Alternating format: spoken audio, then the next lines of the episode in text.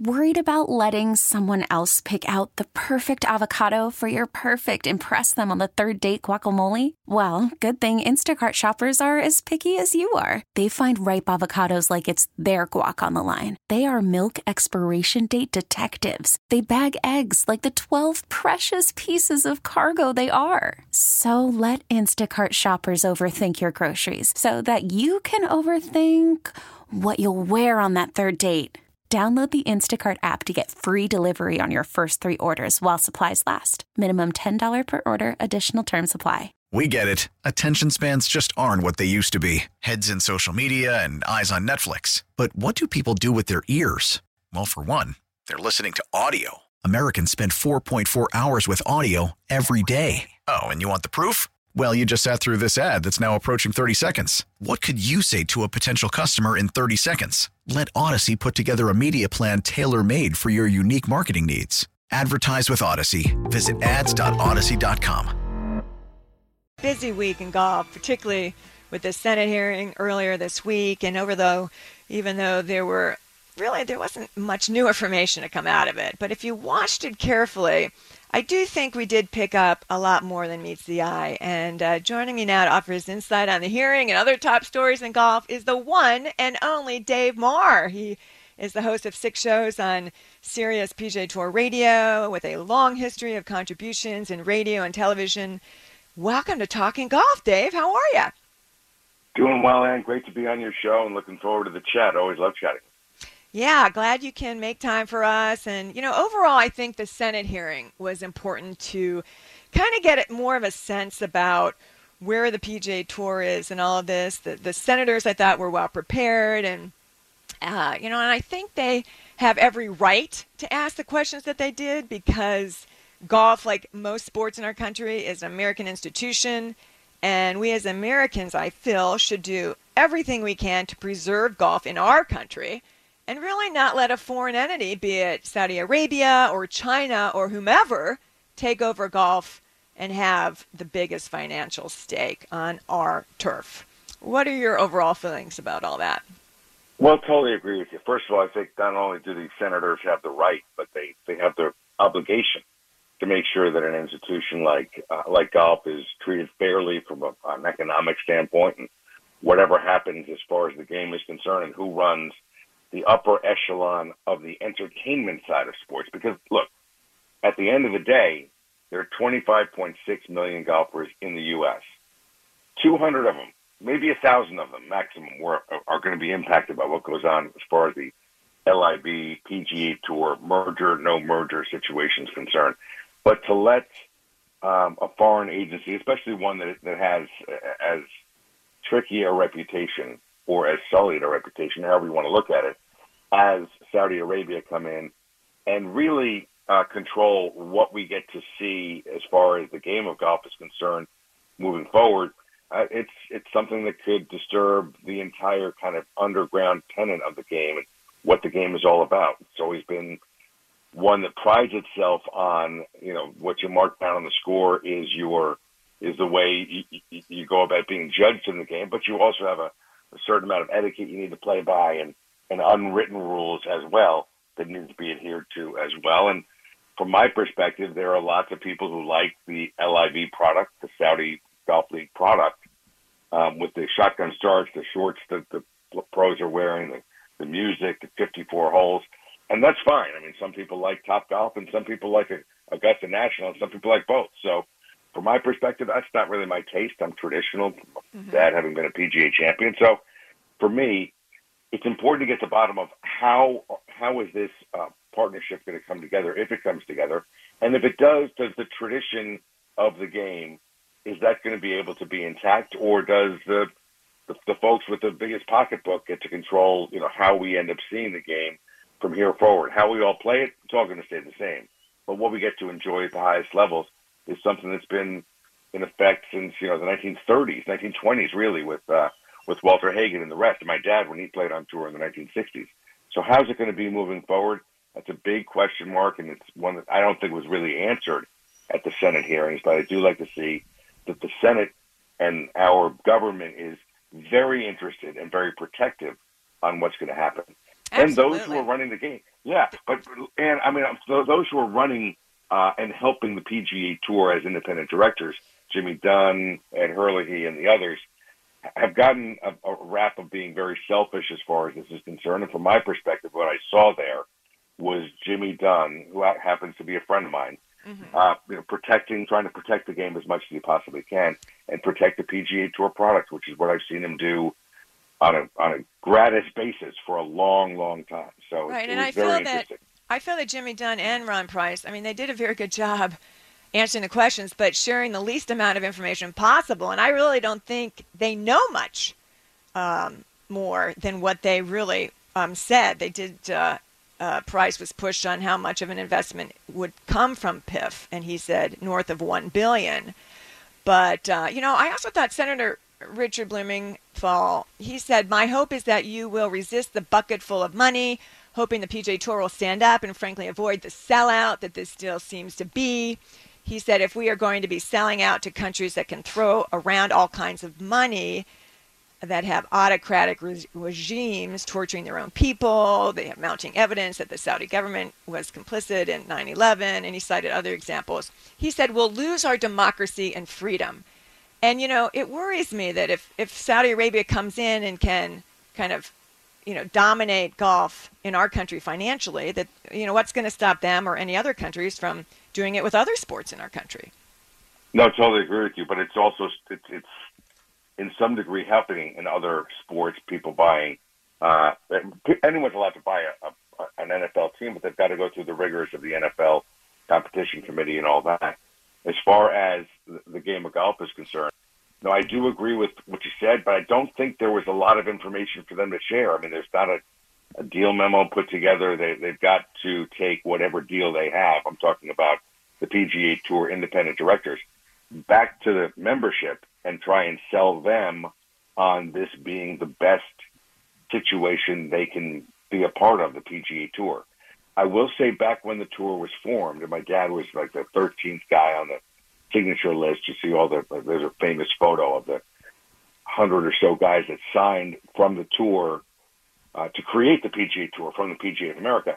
And so I've, I've known from the very start what the real tenets of the PGA Tour has been, and, and it was look, Jack Arnold, Gary, Dad, all the rest of them were great golfers, but they wanted businessmen as savvy as they were golfers to run the business side of the tour. And they've gotten that with Ed Herlihy and Jimmy Dunne, and over the years, all the exceptional businessmen and golf lovers who understand the importance of the game, but also understand the business side of things. So when well, they get a deal brought to them, I mean, the, the, the, the people have to listen. The golfers have to listen to the businessmen who are trying to work out the best possible deal for the game and for the PGA Tour members. Right. Well, I think there have to be other options for the PGA Tour, albeit removing their not-for-profit status, perhaps. But you know, they came across in the hearings the PGA Tour as defeated. I thought, which was sad to me, and basically they sounded as if they're, you know, damned if they do and damned if they don't. And Jimmy Dunne stressed a few times that if they don't do this deal with the Saudis, then the Saudis would definitely control golf in this country and continue taking the top players with them to LIV depleting the PGA Tour of its, you know, top talent. Now, do you think that would be the case, Dave? Or do you have faith in the PGA Tour players that they would remain loyal to the PGA Tour? Because I I think that they, you know, based on what the players were saying who did stay with the PGA Tour, I didn't get the sense that they were going to hop, you know, jump over to LIV golf. Did you? I, from what they've said, I've not gotten that sense. But I will tell you that in the past, this has happened a few times throughout history. Jack Nicklaus first, Tom Watson later with Jack, have resisted the undermining of the PGA Tour and what it all means by creating an upper echelon golf tour are the modern day pros, do they have the same ethics, the same caring, the same understanding that Jack Arnold did? But I think Arnold and Gary were following Jack's lead. Without Jack Nicklaus, uh, I, I think that there would have been a better case be made for Arnold and Gary, who were great guys. I enjoyed them both throughout my entire life, but uh, were more prone to, to follow the buck. Jack was more of a of a uh, standing on principle kind of a guy. Rory seems to be filling the shoes of Jack. Is everyone going to follow, Roar? And I'm talking about Scheffler, Spieth, uh, Justin Thomas, Jon Rahm from overseas. Will they all follow Rory? That's the important thing. The problem is the PIF, the Public Investment Fund from Saudi Arabia, can offer a, a, an amount of money or multiple of money that they weren't able to get back in the days when Jack was saying no. I mean, billions of dollars sent. They could end up, depending upon the appetite of the Saudis and how deep they want this bottomless pit of money they're throwing uh, cash into to be. They could outspend the tour to the point where it would make it very difficult for all but a handful of players to say no. And at that point, they're going to stand on principle and for the rest of their lives not end up competing in where most of the players are going and playing. And what happens with the governing bodies at that point of the world uh, golf rankings with the major championships and all that, all the players that go play for the Saudis, regardless of of how they got there, will end up being the de facto main league if they end up getting the lion's share. Forget the top few. I think it's going to be a difficult thing to hold the uh, hold the dam there once they start going. Everyone that seems to have gone now, it, to me, it was kind of a dented, you know, a scratch and dent kind of a crew. You know, with Brooks Koepka who was injured, Dustin Johnson who was unmotivated, Patrick Reed who has his problems with the rules, and all the people that took over to Saudi uh, to the Saudi league prior to uh, weren't really the standard bearers of the game. Um, if they get a few of those guys, when Cam Smith went, if they get a couple of the big name players for, how do you turn down five hundred million dollars? It's it's going to be a very tricky thing for the PGA Tour to hold those players back on principle. They can't hold them back uh, from a legal perspective, but for those to have the same kind of uh, ethics and integrity for the tour that Rory McIlroy has, who this week said, "I'd retire before playing That's right. LIV." I, I don't think there are as many guys there as as we'd like to see. Um, I hope you're right though, and I'm wrong. Well, there are, you know, the documents then that were turned over to the Senate before the hearing, and one of the requests was that Yasser Al Rumayyan receive a membership to Augusta National, uh, yeah. which I thought was laughable. What was your thoughts when you heard? What well, were your could, thoughts when you heard that? I could send you a, a, a, memo saying, you know, I'd like to have a, or an email saying, I'd, I'd like you to have a membership at Augusta National. Doesn't mean anything. He's not going to have an, a membership at Augusta National. Has all to do with Augusta National, nothing to do with the PGA Tour. And to me, it's a it's it's a laughable request or hope that uh, I think was dangled out there as a possibility that really wasn't a possibility. I mean, for Augusta National to, to get themselves involved in this mix and mess, which they've never done on, on any tour. Again, you know as well as anybody else, Augusta National, the PGA of America, the Royal and Ancient Golf Club of St. Andrews, and the USGA, the governing bodies for all four of the major championships, have nothing to do with the PGA Tour. They look at the PGA Tour as the tour that helps identify which players are most eligible or qualified for exemptions into their event the Open Championship and the U.S. Open have qualifying, which used to include past champions, like the immediate past champion used to have to qualify for those championships.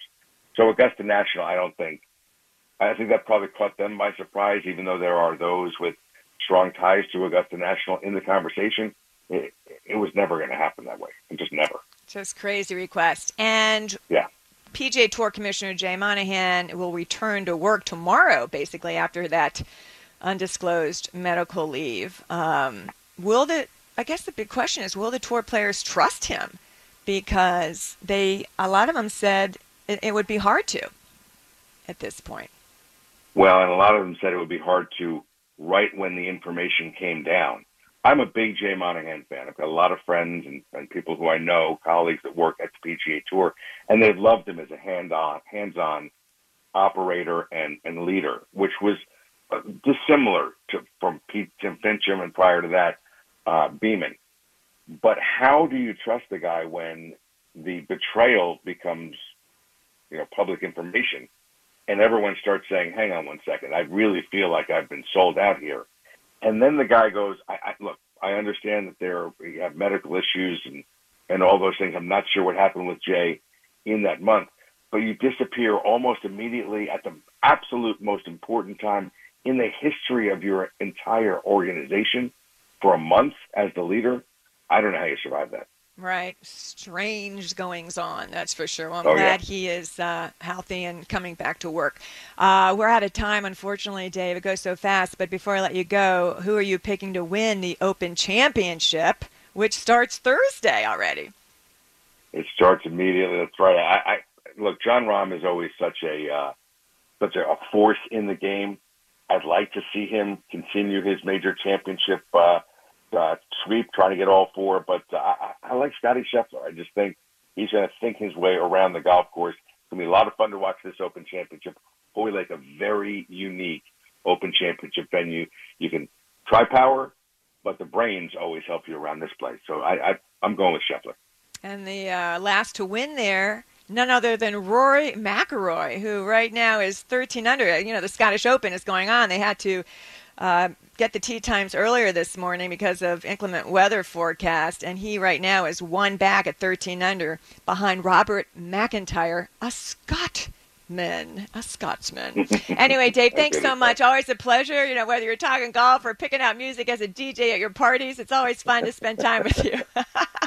Thanks, Andy. Always love seeing you and talking to you. Take care, Dave Marr. We get it. Attention spans just aren't what they used to be heads in social media and eyes on Netflix. But what do people do with their ears? Well, for one, they're listening to audio. Americans spend 4.4 hours with audio every day. Oh, and you want the proof? Well, you just sat through this ad that's now approaching 30 seconds. What could you say to a potential customer in 30 seconds? Let Audacy put together a media plan tailor made for your unique marketing needs. Advertise with Audacy. Visit ads.audacy.com.